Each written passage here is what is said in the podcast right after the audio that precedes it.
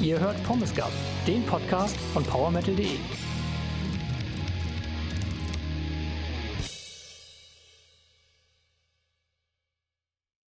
Hallo und herzlich willkommen bei Pommesgabel, dem Podcast von PowerMetal.de. Ich bin Pia und es ist wieder Soundcheck-Zeit, ähm, wie eigentlich immer die letzten Male zusammen mit Tobi. Hallo Tobi. Hallo. Und auch die allermeisten Male mit Frankie. Hallo Frankie. Hallo Pia. Schön, dass ihr wieder dabei seid und wir sprechen über den März-Soundcheck, bei dem ihr euch durch 25 Alben gehört habt. Insgesamt waren acht Redakteure dabei und so viele Namen, die bei mir jetzt eine Glocke haben läuten lassen, waren gar nicht dabei. Also wir sprechen wieder über die ersten fünf und die letzten drei und ansonsten war noch das Album von Lordi dabei und das von Flor Jansen. Ich will da jetzt nicht zu viel vorwegnehmen, über das sprechen wir auf jeden Fall nachher auch noch, weil ich da sehr überrascht war über die Noten, die da vergeben wurden. Speziell von euch. Insgesamt im Soundcheck hat kein Album die 10 bekommen. Einmal gab es eine 9,5 und fünfmal die 9. Ähm, insgesamt sind die Alben im Schnitt so ein bisschen unter dem, was die letzten Male so vergeben wurde. Unten sieht es aber auch ja, aus wie immer. Einmal gab es eine 3,5 und dreimal gab es eine 4. Das waren so die schlechtesten Noten. Wie fandst du den Soundcheck, Tobi? Ah, das war tatsächlich irgendwie der, der Soundcheck, der am wenigsten Spaß gemacht hat in der gesamten Zeit, seitdem ich jetzt den Soundcheck mitmache. Ja, irgendwie war viel dabei, viel Gutes auch. Nicht, nicht dass jetzt alles schlecht gewesen wäre an den Alben, aber es war halt wenig so Standout-Alben dabei, wo man gedacht hat, oh ja, das muss auf meinen Einkaufszettel, das merke ich mir auf jeden Fall da hatte ich diesen Monat wirklich sehr wenig und deswegen dementsprechend ist mir auch die Vorbereitung für die Folge halt schwer gefallen, beziehungsweise ich musste alles nochmal hören, weil halt einfach nicht so im Gedächtnis geblieben ist, dass man gesagt hätte, so, oh ja, da kann ich sofort drüber quatschen, wie beim letzten Mal jetzt. Also wir hatten ja In Flames, wir hatten The Halo-Effekt, wir hatten Enslaved so diese, die Alben, die ich mir für meine Jahresliste notiert habe, waren jetzt diesen, diesen Soundtrack nicht so richtig dabei. Also da, ja, sprechen wir jetzt sehr im Detail drüber. Aber ich habe, glaube ich, noch nie so wenig hohe Punkte vergeben. Also 8,5 ist mein Maximum diesen Monat. Frankie, wie sah das bei dir aus? Du hast auf jeden Fall ein Album sehr gefeiert und der Rest war nicht so schlimm für dich, oder? Nein, tatsächlich nicht. Ich habe diesen Monat überhaupt keine Auswahl. Ich glaube, 5 ist die geringste Note, die ich gegeben habe. Mhm. 9 die höchste. Und alles andere spielte sich so in einem engen Punkterahmen dazwischen ab. Alles klar. Dann fangen wir direkt mal an mit Platz 5. Den haben Chance of Null erreicht mit dem Album The Loss of Beauty, das am 24. März rauskommt. Und die Band kommt aus Italien. Die gibt es seit 2013 und sie machen Melodic Black Schrägstrich Doom Metal. Es ist deren viertes Album und der Vorgänger Beyond the Shores und Death and Dying kam 2020. Dazwischen haben sie ein Live-Album rausgebracht. Das haben einige Bands gemacht, über die wir jetzt sprechen, habe ich in meiner Recherche so rausgefunden. Auf The Loss of Beauty sind 13 Songs. Es ist eine knappe Stunde Spielzeit und das Cover fand ich ganz interessant, weil das sehr schlicht ist. Also man sieht so eine Tischecke, eine Tischkante. Da steht ein ja, ein Pflanzenträger drauf und da hängen so zwei Äste raus, wo, glaube ich, noch so ein bisschen was Knospenartiges zu sehen ist. Also fand ich mal so ganz interessant. Ein sehr cooler Songtitel ist drauf, nämlich Nothing Left to Burn. Und ähm, was ich noch sehr interessant fand an dem Album, ich habe ja eben schon erwähnt, der Vorgänger Beyond the Shores on Death and Dying, der kam 2020 raus und dieses Album, The Loss of Beauty, ist parallel mit diesem Album auch aufgenommen worden. Also diese Songs, die man da hört, sind tatsächlich von 2019 und 2020 in der Phase entstanden. Frankie, von dir gab es sieben Punkte, Tobi, von dir gab es 7,5. Und damit, Tobi, bist du auch genau auf der Durchschnittsnote. Von daher fang doch gern mal an. Da habe ich den Volltreffer gelandet. Das war eigentlich das Album, womit ich mir diesen Monat so ein bisschen am, am meisten schwer getan habe, tatsächlich. Es sind am Ende 7,5 Punkte geworden. Zwischendrin hatte ich auch irgendwie mal eine 8 zwischendrin noch mal eine 7. Ja, musikalisch hast du es ja angerissen. Es, ich finde sogar eigentlich sogar, dass es noch weitergeht. Es ist so ein bisschen Prog mit dabei, es ist ein bisschen Power Metal mit dabei sogar teilweise. Ähm, Black, Melodic Death Metal. Ich höre sogar teilweise so ein bisschen Amorphis raus und mich hat es ganz besonders erinnert an den letzten Soundcheck, wo wir ja Enslaved hatten. Das ist so vielleicht so der einzige Vergleich, der mir so einfallen würde, auch wenn es nicht ganz so stark ist wie Enslaved. Ja, das Album hat mir in Teilen wirklich gut gefallen. Also mir fällt da der Song, den du gerade schon genannt hast, Nothing Left to Burn, toller Titel, auch toller Song dahinter. Destination Woe fällt mir auch noch ein, auch ein ganz toller Song mit einer richtig tollen Gitarrenarbeit und einem großartigen Refrain. Andererseits gibt es aber eben auch Tracks wie Darkness Won't Take Me, die mich so überhaupt nicht abholen und wo dann ja so dieser Tendenz zum 8, 8,5er Album dann doch wieder gekippt ist zu einem 7,5er Album. Ähm, was ich eigentlich schade fand, weil die Platte mir eigentlich ganz gut gefallen hat. Vor allen Dingen auch, was ich noch erwähnen möchte, der Gesang. Warrell Dane kam mir der in den Sinn, weil der Gesang doch mhm. teilweise sehr tief ist und was ich ja unheimlich cool finde. Ich bin ein großer Warrell Dane-Fan. Die Platte hat mich wirklich so äh, heiß, kalt, weder Fisch noch Fleisch irgendwie. Also habe ich mir wirklich schwer mitgetan. Und was mich ein bisschen gestört hat, ich weiß aber nicht, das muss ich vorwegschicken, ob es die Promo ist, die Produktion kratzt. Also ich habe es auf meinen Kopfhörern gehört und es knackt halt ab und zu und es kratzt halt so, als ob es an den Limiter schlagen würde finde ich immer sehr, sehr störend, gerade wenn das so, ja, so ein eher melodisches, melancholisches Album zu teilen ist und du dann von sowas gestört wirst, aber das könnte durchaus auch die Promo gewesen sein, die da einfach, also manchmal bekommen wir da einfach frühe Sachen gerendert, die dann nachher in dem finalen Release korrigiert sind. Also das kann man nicht immer ganz für voll nehmen, ja. Mhm. Gutes Album. Äh, ja, aber auch so, ja, irgendwie so auf der Kante zwischen, ja, richtig gut und nur so mittelgut. Horal Dane kennt man hauptsächlich von Nevermore, ne? Genau, und von Sanctuary. Ah, okay. Frankie, hast du die Stimme ähnlich wahrgenommen? Tatsächlich nicht, obwohl ich natürlich Warren Dane auch kenne und die Nevermore-Alben natürlich auch mein CD-Regal zieren. Aber ich bin da gar nicht so sehr auf die Stimme eingegangen. Im Prinzip muss ich aber Tobi zustimmen, weil mir ging es ähnlich. Ich hatte so zwischendurch auch so die siebeneinhalber Tendenz und dann gefiel es mir wieder gut und dann das nächste Mal ist es mir tatsächlich auch so gegangen, wo ich gedacht habe, hm, dann doch wieder nicht. Ne? Es geht so hin und her. Nothing Left to Burn, klar, ist einer der Songs. Ansonsten habe ich keinen einzigen Song, der jetzt irgendwie positiv oder negativ aus der ganzen Sache raussticht. 13 Songs, davon sind drei, glaube ich, auch, auch etwas kürzer, also so, so Einspieler. Ich habe mal äh, tatsächlich bei der Band gegoogelt, Doom Gothic Black Metal. das sagt ja alles und auch wieder nichts. Alles, was schwarz ist und schwer und traurig. so, düsterer Metal aus dem schönen alten Rom. Ich meine, was, was wird denn der Papst dazu sagen, wenn unweit des Vatikans ein Haufen Dunkelmetaller da so ihr böses Laster frönen? Na gut, ist, ist ja auch egal. Das Album hat im Prinzip alles, was man für diese verschiedenen Subgenres so braucht. So zwischen brachialen Parts und dann wieder melodischen Parts da kommt dann doch schon mal der Warrell Dane so, so am Anhang raus. Keine Hits, keine Flops, irgendwie geht so durch, sieben Punkte, ordentlich und gut. Die Band ist übrigens dieses Jahr mit Swallow the Sun und Draconian auf Tour. Also wer sich das mal angucken möchte, das ist, glaube ich, ein ganz gutes Package, was so auch zusammenpasst. Platz 4 belegt Redemption mit dem Album I Am the Storm mit Release-Termin 17. März.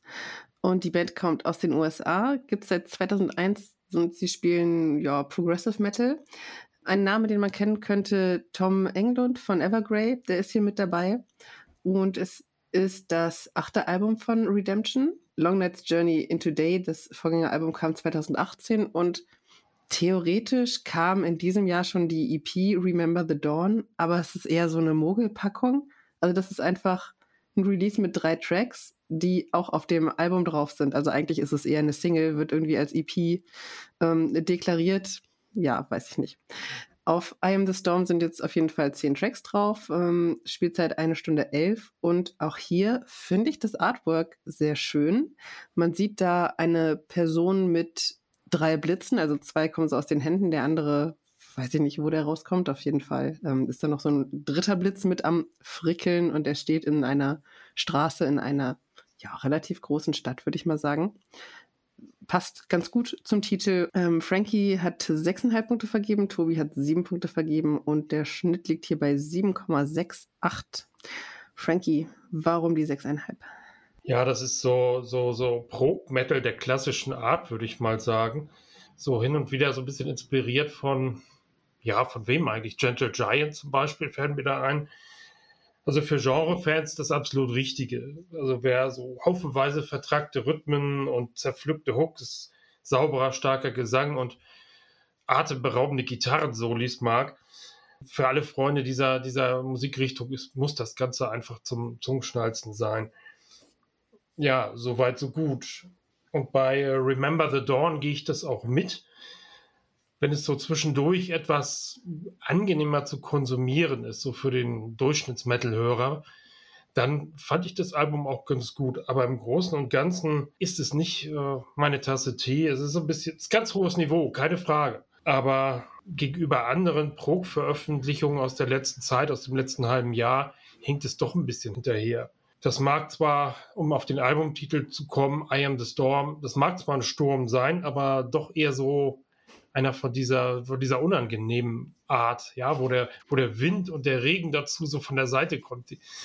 Brauche ich nicht unbedingt, muss ich sagen. ist beim Motorradfahren richtig mies, wenn die Fahrbahn glatt ist und da kommt von der Seite der Wind. Das macht überhaupt keinen Spaß. Tobi, wie fandest du es? Recht ähnlich, muss ich sagen. Also, es ist schöner Prog, Prog Metal, ganz klar. Ähm, für mich schreit das Ganze irgendwie fürchterlich nach Dream Theater. Bisschen Evergrace natürlich auch drin. Tom Englund ist ja auch die Verbindung direkt. Deswegen war ich auch nicht überrascht, dass mir die Gitarrenarbeit extrem gut gefällt.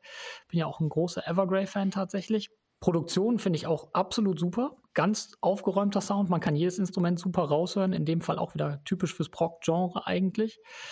Allerdings fehlen mir auch so ein bisschen so diese ganz großen Höhepunkte, die mich mitnehmen würden. Ja, Seven Minutes from Sunset, cooler Titel und auch ein cooler Song. Remember the Dawn hast du schon angesprochen, Frankie. Auch der Titeltrack ist richtig schön wuchtig und ähm, metallisch angehaucht. Aber insgesamt, ja, ist es halt einfach auch ein Sturm im Wasserglas. Es ist halt ein wirklich cooles Album, das aber irgendwie darüber hinaus nicht viel Zählbares zurücklässt, was für mich aber auch großteils am Gesang liegt damit steht und fällt für mich immer Prog Metal, gerade wenn es Klargesang ist. Und der überzeugt mich nicht so restlos. Und ich finde halt einfach, für mich ist es ein bisschen zu viel Dream Theater Kopie. Also auch so, dass sie da so ein bisschen bei einem The Storm Richtung Gent gehen, das erinnert mich fürchterlich an Alien vom letzten Dream Theater Album. Ja, es klingt einfach sehr inspiriert von DT und das hat mich dann einfach im Endeffekt dazu bewogen, dann doch nur sieben Punkte zu geben, auch wenn es handwerklich durchaus mehr Punkte hätten sein können. Wir überspringen Platz 3, kommen zum zweiten, der ist doppelt belegt. Einmal mit iSoul und dem Album Anesidora, das am 10. März rausgekommen ist. Die Band kommt aus Schweden, 2004 gegründet und drei Viertel der Member sind auch bei Ereb Altor aktiv, falls das irgendjemandem was sagen sollte. Wir befinden uns hier im Doom Metal und es ist das achte Album der Band. Der Vorgänger Dystopia kam 2019 raus und jetzt auf Anasidora sind sieben Tracks, 46 Minuten Spielzeit. Das Artwork zeigt so einen altertümlich gekleideten Mann, der durch ein Tor zu einer Art Fort geht. Also man sieht ihn so von hinten durch dieses Tor gehen. Und der Albumtitel, wer jetzt sagt, das klingt so ein bisschen weird, das ist ein Begriff aus der griechischen Mythologie und heißt ein bisschen holprig übersetzt so viel wie Absender der Geschenke. Ähm, Geschenke habt ihr, weiß ich nicht, vielleicht verteilt. Ihr habt beide siebeneinhalb Punkte vergeben. Insgesamt kommt das Album auf 7,75. Tobi. Ja, es ist wieder, wie so viel in dem Soundcheck hier, ein gutes Album und wieder mal hat es mich nicht so restlos ähm, mitgenommen. Ja, melodischer Doom. Also er, er, hat mich auch so ein bisschen, hat ein bisschen Ähnlichkeit tatsächlich mit Shores of Null, die wir vorhin schon besprochen haben. Aber Gott sei Dank nicht so richtig fürchterlich schleppend, wie das ja bei Doom manchmal sein kann. Also auch ein bisschen Abtempo dabei. Also Abtempo für Doom-Verhältnisse natürlich, aber es geht schon auch mal ganz gut nach vorne. Die Gitarrenarbeit ist wieder super toll und ich finde auch die Lead-Gitarren sehr, sehr gelungen. Klargesang bringt da noch so einen Hang Epic mit rein. Ich habe sogar manchmal so ein bisschen Atlantian Codex im, im, Gefühl gehabt während der Klagesänge. Gefällt mir auch insgesamt wirklich gut. Hat auch ein paar wirkliche Höhepunkte. The Songs of the Whales zum Beispiel, Forgive Me. Monotonic Scream hat mich auch sehr abgeholt. Aber es fehlt halt wieder so dieser, dieser Punkt, dieses, ja, das, was mich halt kitzeln würde, zu sagen, okay, die Platte muss ich sofort bestellen. Also Doom, der jedem Genre-Fan gefallen wird, aber ja, den, der mich jetzt nicht zum ISO-Fan bekehrt. Frankie, wie hast du es denn gehört? Ja, ähnlich, natürlich. Was auch die, schon die Punktezahl von 7,5 Punkte äh, aussagt. Diese Band ist ja Anfang der 90er als Forlorn äh, gestartet. Arab Altor, hast du schon erwähnt, sind auch die Bandmitglieder aktiv. Und seit 2004 hat sich das ganze Jahr hier als iSoul äh, gefestigt. Ich habe übrigens äh, mit dieser Band bislang noch gar keine Berührungspunkte gehabt, da ich im schwedischen Doom Metal auch nicht ständig unterwegs bin. Vielleicht wird sich das ändern. Ich finde das Album gar nicht schlecht. Es geht ganz gut rein. Und vor allen Dingen der Opener, The Songs of the Whales gefällt mir ziemlich gut, weil das Ganze ist zwar alles sehr, sehr durchstrukturiert und nichts wird dem Zufall überlassen und trotzdem ist der, der Doom-Metal der Schweden hier nicht so furztrocken, sondern es hat so ein bisschen so einen ganz charmanten Groove drin und das gerade bei diesem Opener gefällt mir das sehr gut, dass man tatsächlich so ein bisschen, ja, so einen gewissen Flow drin hat, die ich mir auch gerne mal anhöre. Also die Welt eiert ja auf einen Abgrund zu und Isol machen den perfekten Soundtrack dazu. Mir ist es auf Dauer eben doch zu melancholisch und zu niederschmetternd. Da brauche ich dann doch zwischendurch mal wieder ein bisschen fröhlicheren Metal. Vielleicht kann ich ja die andere Band ein bisschen aufheitern, die sich mit Isoul den zweiten Platz teilt. Das sind nämlich Camelot mit dem Album The Awakening. Release-Termin ist der 17. März und Camelot kommen theoretisch aus den USA, 1991 gegründet. Allerdings ist die Band inzwischen ziemlich international aufgestellt. Es sind auch Bandmitglieder aus Deutschland dabei. Und hier sind wir dann im Power Metal angelangt. The Awakening ist das 13. Album. Der Vorgänger The Shadow Theory kam 2018 raus und ja, ähm, zwischendurch 2020 kam nochmal ein Live-Album raus. Auf The Awakening sind 13 Tracks, 53 Minuten Spielzeit und ich habe hier auch mal mir das Artwork angeguckt und ich habe spontan sofort an Hera aus Tor 3 gedacht. Also wer den Film gesehen hat und dann sich dieses Artwork anguckt, das ähm, ja, passt eins zu eins. Ich denke mal, das ist die Vorlage dafür gewesen. Ähm, Frankie hat sieben Punkte vergeben, Tobi acht Punkte und natürlich ist der Schnitt auch hier bei 7,75. Frankie hat dich, Camelot, dann ein bisschen aus deiner, aus deiner ISO-Depression rausgeholt. Im Prinzip nicht, weil Camelot ja auch dafür bekannt sind, dass sie halt düstere Texte machen. Also für eine Power Metal Band sowieso ziemlich düster. Und zum Artwork nochmal dazu. Mich hat Camelot bislang so gar nicht abgeholt, bislang in ihrer ganzen Karriere, außer mit dem Album Karma von 2001. Und wenn man da das Artwork anschaut, dann ist es ähnlich. Also die Band hat auch jetzt so ihren Stil, was auch das Artwork angeht, eigentlich weitergeführt. Es ist auch so ein ähnliches, ja, so ein bisschen Fantasy, so ein bisschen düster, Frau in der Mitte, ein bisschen geheimnisvoll. Das haben die halt eben dieses Mal auch wieder dabei. Ja, Camelot äh, feiern wie immer feinen Symphonic Power Metal und das hat mich, wie gesagt, bislang noch nicht so wirklich mitgerissen. Und auch The Awakening hat wieder viel Prunk und Protz und Sound dabei. Das Ganze ist mir dann doch auf Dauer so ein bisschen zu überladen. Es ist immer ein bisschen ein Hauch zu viel. Das ist natürlich musikalisch absolut feinste Sahne und das auch ein definitiv gutes Album. Was Camelot definitiv drauf haben, das sind Balladen, wie zum Beispiel Midsummer's Eve oder Willow. Da zeigt die Band halt auch, dass sie mit wenig Aufwand viel Ertrag generieren können, kulturellen Ertrag wohlgemerkt. Und nochmal was zur Besetzung. Da spielt auch ein Oliver Palotai mit, der spielt die Keyboards. Der ist übrigens auch involviert in ein äh, deutsches Musikprojekt von einem Kollegen von uns, von Pat St. James. Die Band heißt Dying Phoenix und das Album kommt auch Anfang Mai, glaube ich, äh, auf den Markt. Also reinhören. Tobi, du hast es einen Hauch besser noch gehört. Camelot ist immer so eine sehr eigenartige Band bei mir. Also ich habe sie jetzt tatsächlich schon zweimal live gesehen. Witzigerweise aber nie wegen Camelot, sondern ich war immer wegen den Vorbands da, bin dann aber natürlich für den Headliner geblieben und hatte dann auch immer unheimlich Spaß. Sogar so viel Spaß, dass ich danach dann CDs geordert habe und auch im Schrank stehen habe und sie auch immer wieder mal so einlege. Aber irgendwie schafft es Camelot nicht so richtig, den Sprung von einer wohlwollend betrachteten Band zu meiner, einer meiner Lieblingsbands zu machen, die ich dann halt regelmäßig einlege. Und ich glaube, da wird auch The Awakening nichts dran ändern. Das Album ist ohne Zweifel toll und was symphonischen Power Metal angeht, mit großen Hooks und absolut äh, eingängigen Refrains, da kann man Camelot nichts vormachen und das ist auch anno 2023 so. Aber mir fehlt halt immer noch so dieser, ja, die, die Kante oder diese, ja, ich mag halt, wenn eine Band irgendwie Ecken und Kanten im Sound hat und, und äh, Camelot ist halt sehr glatt poliert. Fällt mir immer so auf.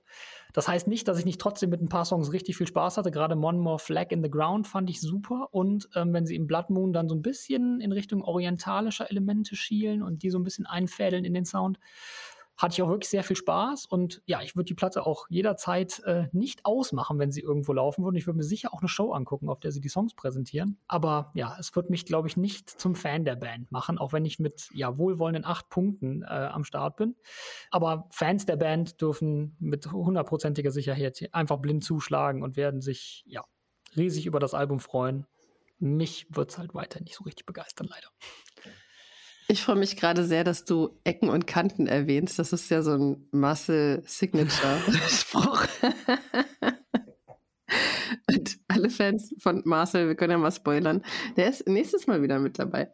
Ecken und Kanten. Das sagt man. Es ist auch immer schwer, das zu definieren. Das ist halt immer so, ein, das sagt man immer so, was man damit meint, ist immer ein bisschen schwer zu definieren. Ich meine damit, glaube ich, in dem Fall einfach, dass sie ja auch mal aus diesem Symphonic Power Metal Korsett so ein bisschen ausbrechen würden und vielleicht mal, ja, ein anderes, überraschendes Genre mit einfädeln würden, wie vielleicht was Gentiges oder was, ja, was eher härteres, ein paar Growls oder so. Und das fehlt mir halt so ein bisschen. Aber ja, mhm. das Ecken und Kanten ist immer gern genommen, auch von Marcel.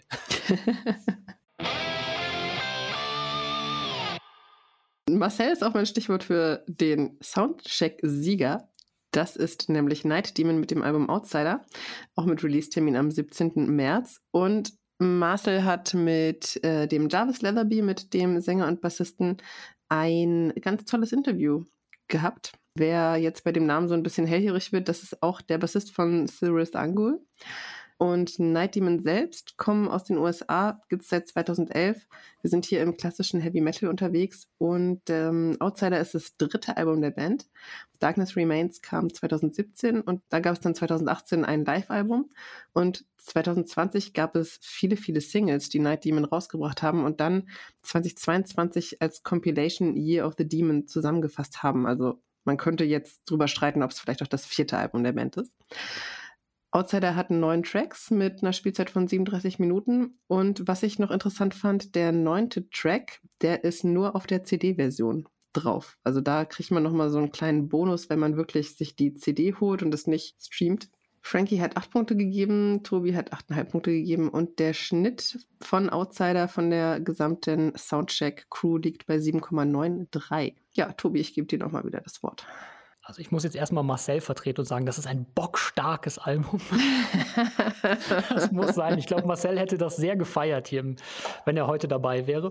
Äh, tatsächlich ist es auch mein Highlight des Monats, deswegen geht der Soundcheck-Sieg auf jeden Fall in Ordnung. Und ja, Night Demon, weiß nicht, wer sie kennt und sie schon mal live gesehen hat, der weiß, dass sie eine Bank sind. Ich meine, das Interview mit Jarvis Leatherby ist auch wieder unheimlich sympathisch. Ja. Der Mann ist ein absolut großartiger Frontmann mit einer tollen, charismatischen und energiegeladenen Stimme. Das überträgt sich auch immer ins heimische Wohnzimmer wunderbar. Ähm, ja, und in Sachen Heavy Metal, da muss man nicht viel diskutieren. Night Demon ist da wohl eine der heißesten Bands aktuell. Trotzdem ist Outsider nicht mein Lieblingsalbum aus ihrer Diskografie. Das ist ja ein Konzeptalbum zur gleichnamigen Geschichte von H.P. Lovecraft. Auch das erste Konzeptalbum der Bandgeschichte. Und durch das Konzept ist es halt ein bisschen abwechslungsreicher geworden. Man merkt aber irgendwie auch, dass sie halt bemüht waren, dieses Konzept umzusetzen. Und ich glaube, deswegen fehlen mir auch so ein bisschen diese ganz großen Night Demon Hits die mich sonst abgeholt haben auf den anderen Platten. Ja, dementsprechend habe ich mich so ein bisschen schwer damit getan. Ich finde die Platte auch sehr kurz mit 34 Minuten, gerade wenn man dann auch noch den neunten CD-Bonustrack abzieht. Das ist schon wirklich sehr kurz für einen, für einen Longplayer aber vielleicht auch dem ein bisschen geschuldet, dass sie halt davor auch viele Songs über diese Single-Release äh, Year of the Demon abgespeist haben, wie du den gerade schon erwähnt hast. Trotzdem muss man jetzt nicht argumentieren, es ist ein großartiges Album. Fans der Band werden definitiv ihren Spaß haben. Es ist ein verdienter Soundcheck-Sieger. Für mich bleibt es aber hinter Darkness Remains zurück, das mich ja 2017 so richtig zum Fan der Band gemacht hat. Ins Regal stellen werde ich mir die CD trotzdem. Auf jeden Fall. Genau, wo du den Sänger gerade nochmal erwähnt hast. Ähm, es gibt so Interviews. Ich schneide ja die allermeisten Interviews, die wir hier im Podcast so haben.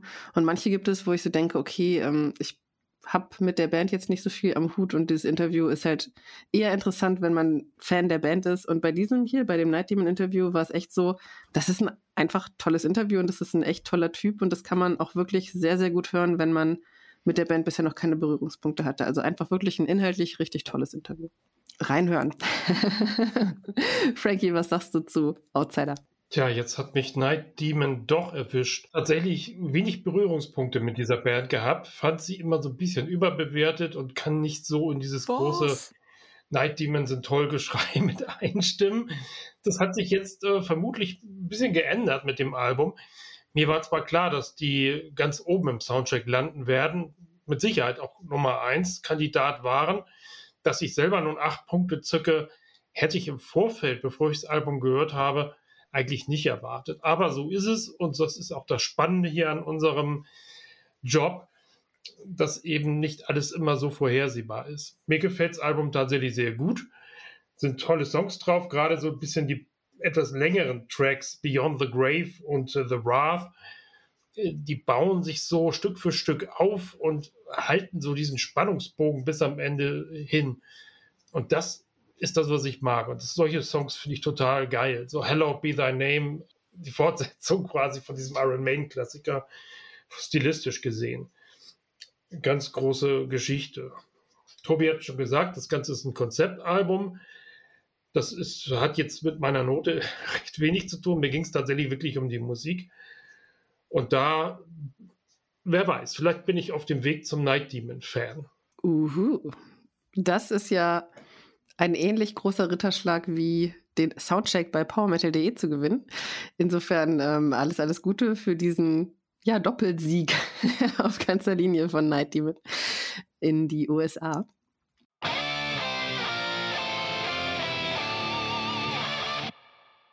Wir klettern runter und gehen wieder nach Italien zurück. Ich freue mich sehr, dass wir dieses Album besprechen. Wir sprechen oh. über Nano War of Steel mit dem Album Dislike to False Metal, das am 10. März rausgekommen ist. Ähm, wie schon gesagt, die Band kommt aus Italien, 2003 gegründet, machen ja vom Ding her Power Metal. Nano War of Steel ist aber von vorne bis hinten eine Parodie-Band. Ähm, ich habe den ersten Berührungspunkt gehabt mit dem Song Norwegian Reggaeton, wo sie sich so als Black Metal Band ähm, angezogen haben und dann eben irgendwo auf einer Mittelmeerinsel äh, gefeiert haben. Es sah sehr lustig aus. Die Band hieß vorher nur Nanowar und sie haben dann das Of Steel irgendwann in den Bandnamen aufgenommen in Anlehnung an Rhapsody of Fire, weil die auch irgendwann eben das Of Fire in ihren Bandnamen mit aufnehmen mussten. Wer sich dafür näher interessiert, da lege ich unsere Folge zum Thema Rhapsody ähm, Klammer auf, auf Fire und alles andere, Klammer zu, ans Herz, die äh, im vergangenen Jahr, glaube ich, irgendwann rausgekommen ist.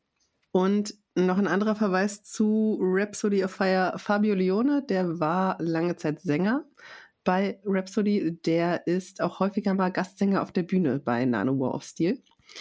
Dislike to False Metal ist jetzt das sechste Album. Der Vorgänger Italian Folk Metal kam 2021 raus und ihr merkt schon an den Albumtiteln, wo wir uns hier hinbewegen. Ich schmeiß nochmal von den zehn Tracks, die jetzt auf Dislike to Force Metal sind, ein paar rein von den Titeln. Da ist drauf Disco Metal, Sober, was man eben mit nüchtern übersetzt. Dimo Boogie ist so mein Favorit und Metal Boomer Battalion fand ich auch einen, einen sehr interessanten Songtitel. Frankie konnte einigermaßen was damit anfangen, siebeneinhalb Punkte. Wenn ihr gerade Tobis Gesicht bei meinen Ausführungen hättet sehen können, dann wüsstet ihr, dass er nicht so hoch in die Punktekiste äh, gegriffen hat. Viereinhalb Punkte hast du vergeben.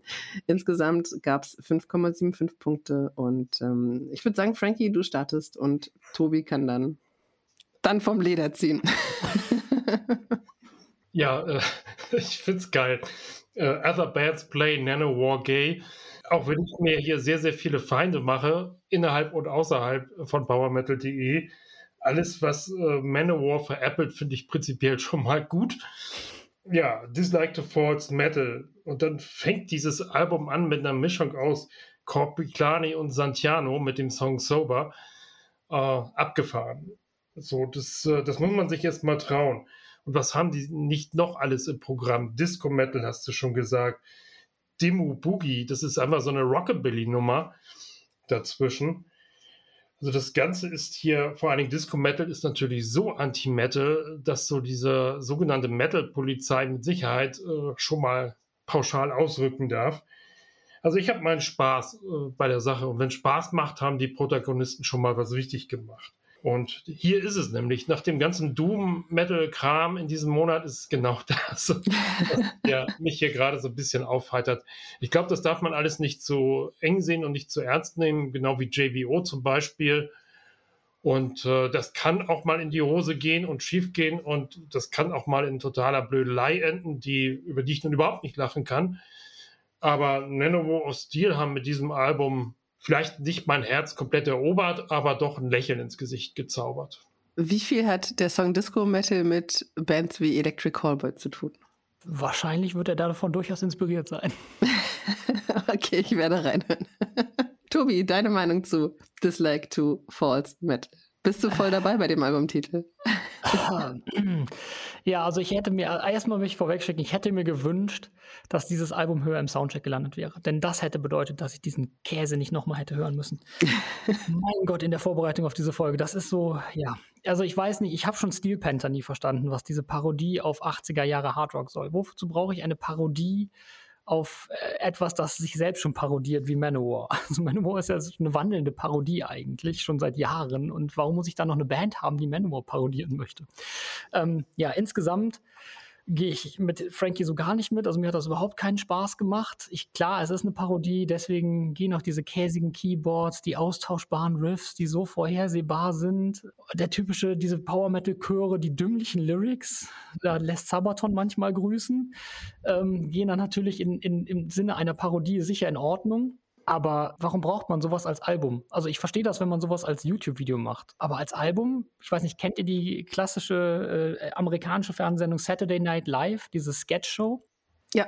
Das Album erinnert mich fürchterlich an sowas. Du hast halt das Gefühl, du guckst dir so drei, vier Sketches an, aber ne, was soll das als Album? Also das ist, ne, also Saturday Night Live gucke ich sehr gerne das ist dann, guckt man sich an, dann vergisst man es wieder. Das ist kein Klassiker, den man wieder irgendwann aus dem Regal zieht. Also warum brauche ich das in Albumform? Äh, wird sich mir nie erschließen. Ich bin kein Fan von lustigen Metal-Bands und ich werde es auch nicht durch Nanowar of Steel. Also von daher bin froh, dass ich die Platte nach diesem Soundtrack nie wieder hören muss. Bam.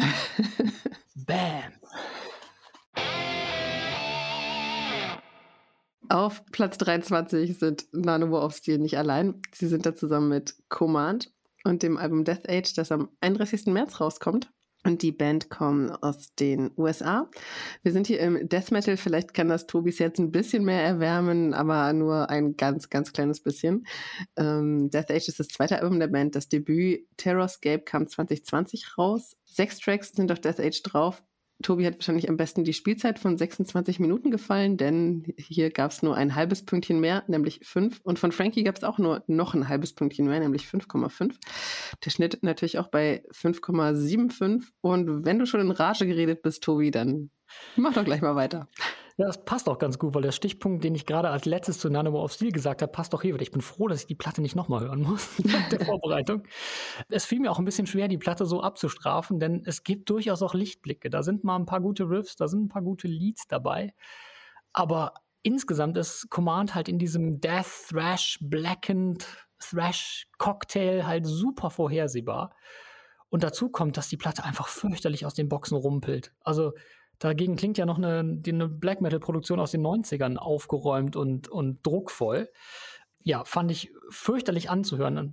Wer, wer, unsere Folgen über Produktion und so gehört hat oder auch über Aufnahmen, der weiß, dass ich ja selber aufnehme und dann deswegen, also schlechte Produktionen machen mich immer total fertig, wenn ich das hören muss.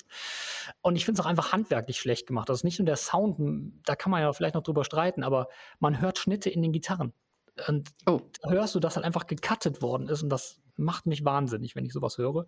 Und dazu der Gesang, der klingt, als ob er in der nächstbesten Tropfsteinhöhle aufgenommen worden wäre. Und man hört eigentlich gar nichts, außer den, den Hall zurückprallen von den Wänden. Und auch hier wieder, wie ähnlich wie vorhin ähm, bei ähm, Shores of Null, so kratzende Geräusche im Sound wieder. Hier glaube ich aber tatsächlich, dass es einfach so ein bisschen bei der Produktion schief gegangen ist. Ja, macht mich klanglich überhaupt nicht glücklich. Wie gesagt, die Band hat durchaus ein paar Lichtblicke im Angebot. Aber insgesamt ist der Platz hier unten schon doch irgendwie verdient für die Platte, leider. Wenn ein Album so eine Produktion hat, wie du sie gerade beschrieben hast, gucke ich ganz gerne, was Rüdiger für eine Punktzahl vergibt, weil der irgendwie auf sowas steht und er hat ja. hier auch die acht Punkte verlässlich rausgehauen. Da kann man sich drauf verlassen meistens, ja. ja. Frankie, was sagst du zu Command und Death Age? Nur drei Worte. Tobi hat recht. Punkt. viel mehr habe ich da auch äh, nicht notiert und kann dementsprechend auch nicht viel hinzufügen. Nur so viel, es klingt schon nach ein paar Takten wieder so, als wenn die nächste Band versucht, in die Fußstapfen von Bowthrower zu treten. Und äh, wo wir gerade bei Kopie waren, äh, Both Thrower war natürlich keine Kopie, sondern das Original. Und das hier ist dann halt wieder so eine Kopie. Die Band kommt aus LA und äh, bei Musik aus LA erwarte ich schmissigen Thrash oder, oder sowas wie Poison, Mötley Crue, Hollywood Vampires und Co. Aber Death Metal aus der Stadt der Enge, es, ist, es passt irgendwie nicht. Und so wie Tobi schon sagte, auf diesem Album passt irgendwie auch nichts wirklich zusammen. Und daher, ja, ist das Album auch von mir da gelandet, wo es jetzt eigentlich tatsächlich auch platziert ist. Ich will noch mal eine Lanze für Rüdiger brechen, denn er ist nicht so durchschaubar, wie, wie man vielleicht denken könnte nach meiner eben getätigten Aussage, denn er hat Nanowar of Steel immerhin sechseinhalb Punkte gegeben. Das hätte ich jetzt tatsächlich überhaupt nicht gedacht. Ja, er mag ja Manowar, also vielleicht äh, hat ihm dann die Parodie dann doch auch ganz gut gefallen. Minus mal Minus ergibt Plus. Okay, Platz 25. Der letzte Platz ist irgendwie die interessanteste Band, finde ich. Das ist Xisma mit dem Album No Place Like Alone. Auch spannender Albumtitel. Äh, das am 24. März rauskommt. Und die Band kommt aus Finnland. Die gibt es schon recht lange, seit 1988. Und ähm, sie haben früher Grindcore gemacht. Sie gelten als die erste finnische Grindcore-Band. Inzwischen sind sie eher so im Stoner-Rock unterwegs. Zwischendurch haben sie auch mal ein, ein Album rausgebracht, wo sie Popmusik gemacht haben. Also ja, ähm, ziemlich interessant, was die da, was die Herren da so so machen. Sie kennen scheinbar keine Grenzen. Es gab eine Pause zwischen 1998 äh, und 2011. Da haben sie aber in 2006 mal live gespielt. Also da haben sie so ein Lebens Lebenszeichen von sich gegeben. Deswegen gibt es auch erst sechs Alben von Xisma. Und der Vorgänger Girl on the Beach ist von 1998 auch tatsächlich. Zwischendurch sind aber auch noch drei Compilations rausgekommen von der Band. Hier sind jetzt zehn Titel drauf und ich habe mir hier auch mal das Artwork genauer angeschaut. Da sieht man so die Band in einem beigefarbenen Raum. Also dieses Artwork alleine spiegelt so die ganze Bandgeschichte wieder. Das könnte nämlich irgendwie alles sein. Keine Ahnung. Frankie hat fünf Punkte verteilt, Tobi fünfeinhalb Punkte und insgesamt ist hier der Schnitt bei 5,43. Ähm, ja, Frankie, Stoner Rock. Ich weiß gar nicht, wie du zu Stoner Rock stehst. Musikalisch würde das hier schon eher nach LA passen als Command zum Beispiel. Aber Stoner ist ja nun auch nicht gleich Stoner. Und für mich klingt das Ganze so ein bisschen wie The Cult of Sparflamme. Ja, das Album äh, kann mich auch nach mehreren Durchläufen überhaupt nicht packen. Ich bin jetzt nicht der große Produktionsnerd, aber äh, ich finde die Produktion ziemlich unterirdisch und vielleicht ist es so gewollt, dass Stoner halt auch mal so ein bisschen nach, nach Altrock, äh, Krautrock, äh, Woodstock-Atmosphäre klingen muss. Aber weder das noch die eingespielten Punk-Attitüden können mich da wirklich begeistern. Vielleicht Midnight Call, das mit so einem dezenten Hauch von Billy Idol drinne, das geht noch so, aber der Rest der Platte, der, der rauscht quasi so fürchterlich an mir vorbei und das verblasst nach kurzer Zeit und hier spreche ich dem Tobi auch mal aus der Seele. Ich glaube nicht, dass ich mir das Album nochmal anhöre und mehr als fünf Punkte waren eben nicht drin. Tobi, ist die Produktion auch hier der Grund für deine niedrige Note? Äh, nicht der Grund, aber tatsächlich ist sie auch genau wie jetzt vorher bei Command auch nicht wirklich besonders toll. Ist nicht ganz so schlimm, aber ich finde auch, man kann die Instrumente nicht sauber raushören. Das ist alles so ein bisschen überladen. Gerade die Mittenfrequenzen sind viel zu voll gestopft. Ähm, ähm, ich komme jetzt gleich auch noch dazu, was da so ein bisschen stört. Erstmal muss ich aber sagen, Frankie, bitte nicht meine Notizen klauen. Ich habe nämlich auch kalt rausgehört. Gerade so beim, beim, Gesang in den ruhigeren Momenten, also in den, in den, wirklich guten Momenten der Platte, hat man wirklich so ein bisschen The Cult, Ian Asbury, Vergleiche, was bei mir auf sehr offene Ohren stößt. Ich bin ein riesiger The Cult-Fan. Aber dann wird das Ganze halt wieder irgendwie mit so Pop- und Synthesizer-Attacken auch teilweise begraben und dann ist da auch Hardrock drin und Heavy Metal. Also du hast ja gerade die Bandgeschichte beschrieben, Pia. Die passt auch zu diesem Album. Man merkt auch hier, dass die Band irgendwie, so wie sie sich über die Jahre verändert hat, auch hier nicht so richtig weiß, was sie genau machen will, weil Stoner, finde ich, hat, ist da sehr wenig drin. Also da ist irgendwie ein Potpourri aus allem, was sie in ihrer Karriere gemacht haben. Und das Problem ist dann am Ende, es kommt halt auf keinen sinnvollen Punkt und das Album macht halt in sich halt irgendwie als geschlossene Einheit keinen Sinn für mich. Also es läuft alles so vorbei, man hört auch mal, man horcht mal auf, irgendwas klingt cool und dann ist man mal für eine Minute oder anderthalb abgeholt und dann denkt man wieder, was, wo geht's jetzt hin? wo wollen wir jetzt lang? Und ja, insgesamt ist es dann halt, trotz des sehr coolen Albumstitels, den ich sehr, sehr geil finde, äh, ja, ein an einem vorbeifliegendes Album, das man leider nicht so richtig im Gedächtnis behält. Deswegen geht der letzte Platz in Ordnung, auch wenn ich da eher Nano of Steel hätte sehen wollen. Entschuldigung, das konnte ich mir nicht verkneifen. Wie eingangs schon angekündigt, sprechen wir jetzt noch über ein weiteres Album, nämlich dass es auf dem siebten Platz gelandet ist, wie so ein paar andere auch. Ich glaube, insgesamt waren drei Alben auf dem siebten Platz. Eines davon ist Flor Jansen mit dem Album Paragon, das am 24. März rauskommt. Paragon ist das Debüt dieses Solo-Projektes von Flor Jansen. Man kennt sie sonst als Nightwish-Sängerin. Vorher war sie bei After Forever aktiv und hat auch noch, ich weiß nicht, ob sie das noch aktiv betreibt, aber die Band Revamp ist noch so ihr Projekt gewesen, wo sie auch im Metal-Bereich unterwegs war. Jetzt ist sie eher rockig unterwegs. Ähm, zehn Tracks sind auf Paragon drauf und ich finde es deshalb so spannend, dass wir darüber sprechen, weil ich eher damit gerechnet hätte, dass ihr die Punkte andersrum vergebt. Ich weiß, Tobi, dass du sehr, sehr großer Flor Jansen-Fan bist. Und von dir gab es dir die sechseinhalb Punkte. Das ist ja praktisch die Schelle vor dem Herrn, wenn du Flor Jansen sechseinhalb Punkte nur gibst. Und Frankie, du hast tatsächlich neun Punkte hier an dieses Album gegeben. Der Schnitt ist bei 7,31. Und ja, deswegen finde ich das so super spannend. Und ähm, ich weiß nicht, ich weiß gar nicht, wer anfangen soll. Ich fände beide Konstellationen interessant. Vielleicht machen wir erstmal das Schöne, dann das andere oder, oder wie hättet ihr es gerne? Lieber erst das Schöne, würde ich sagen. okay, dann Frankie zuerst.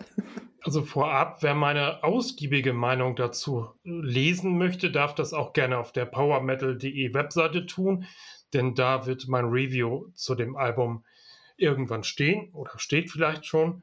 Ja, was kann ich dazu sagen? Ich bin natürlich auch Flor Jansen-Fan. Ich habe das Vergnügen gehabt, sie auch zweimal interviewen zu dürfen und sie auch als Künstlerin persönlich schätzen dürfen.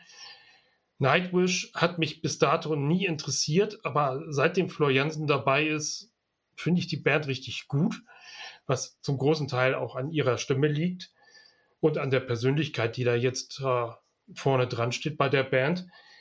Zum Album selbst. Ich habe zum Beispiel die Single Invincible vorher gehört und fand das jetzt gar nicht so überragend. Trotzdem war ich neugierig und habe mir diese Platte äh, auch für den Soundcheck gewünscht. Bemerkenswert ist, dass es kein großes Label dahinter steckt, sondern dass Flor Jansen das quasi in Eigenregie veröffentlicht. Dieses Album ist ein sehr persönliches also mich fasziniert an diesem Album nicht, nicht jeder einzelne Song. Und wenn man äh, irgendwas in Richtung Nightwish oder After Forever erwartet hat, wird man mit Sicherheit enttäuscht. Dieses Album bietet vielleicht eher was für Freunde von Sing meinen Song, wo sie ja auch mitgemacht hat und wo sie mhm. Teil der Geschichte ist. Die Niederländerin hat so ihre ganz eigene Art, diesen Songs eigene Nuancen beizusteuern, die andere vielleicht nicht so hinkriegen oder auch nicht hinkriegen wollen. Also für mich hat jetzt fast jeder Song irgendwo Gänsehaut verursacht, ob das jetzt Storm sind oder The Calm, das mit Streichern untermalt ist und vielleicht auch der etwas peppigere Song auf dem Album ist. Ja, also für Anhänger des schweren Heavy Metals ist das Album natürlich überhaupt nichts. Aber für mich taugt es, ganz ehrlich. Neun Punkte, da kann ich gut mitleben. Ich glaube, ich habe Tobi noch nie in irgendeiner Folge so viele verzweifelte Mimiken und Gestiken machen sehen wie dieses Mal. Alles hat jetzt nicht was mit Verzweiflung angesichts dieses Albums zu tun. Ähm, ich möchte auf jeden Fall vorher wegschicken, dass das hier nichts, also mein, meine Kritik an der Platte nichts zu tun hat mit äh, ja, verbohrtem Metaller, der sich ärgert, dass das jetzt ein Pop-Album geworden ist. Also ich habe hier CDs im Regal stehen von Kate Bush und von Stevie Nicks, von Elton John. Ich gehe demnächst zum Elton John-Konzert. Also ich mag Popmusik. Da da geht es überhaupt nicht drum. Und ich äh, bin auch immer noch ein riesigen großer Flor Jansen-Fan. Mir geht es ähnlich wie Frankie. Ich habe Nightwish erst so richtig lieben gelernt, als Flor dazu gekommen ist, was Pia jetzt wahrscheinlich verzweifelt.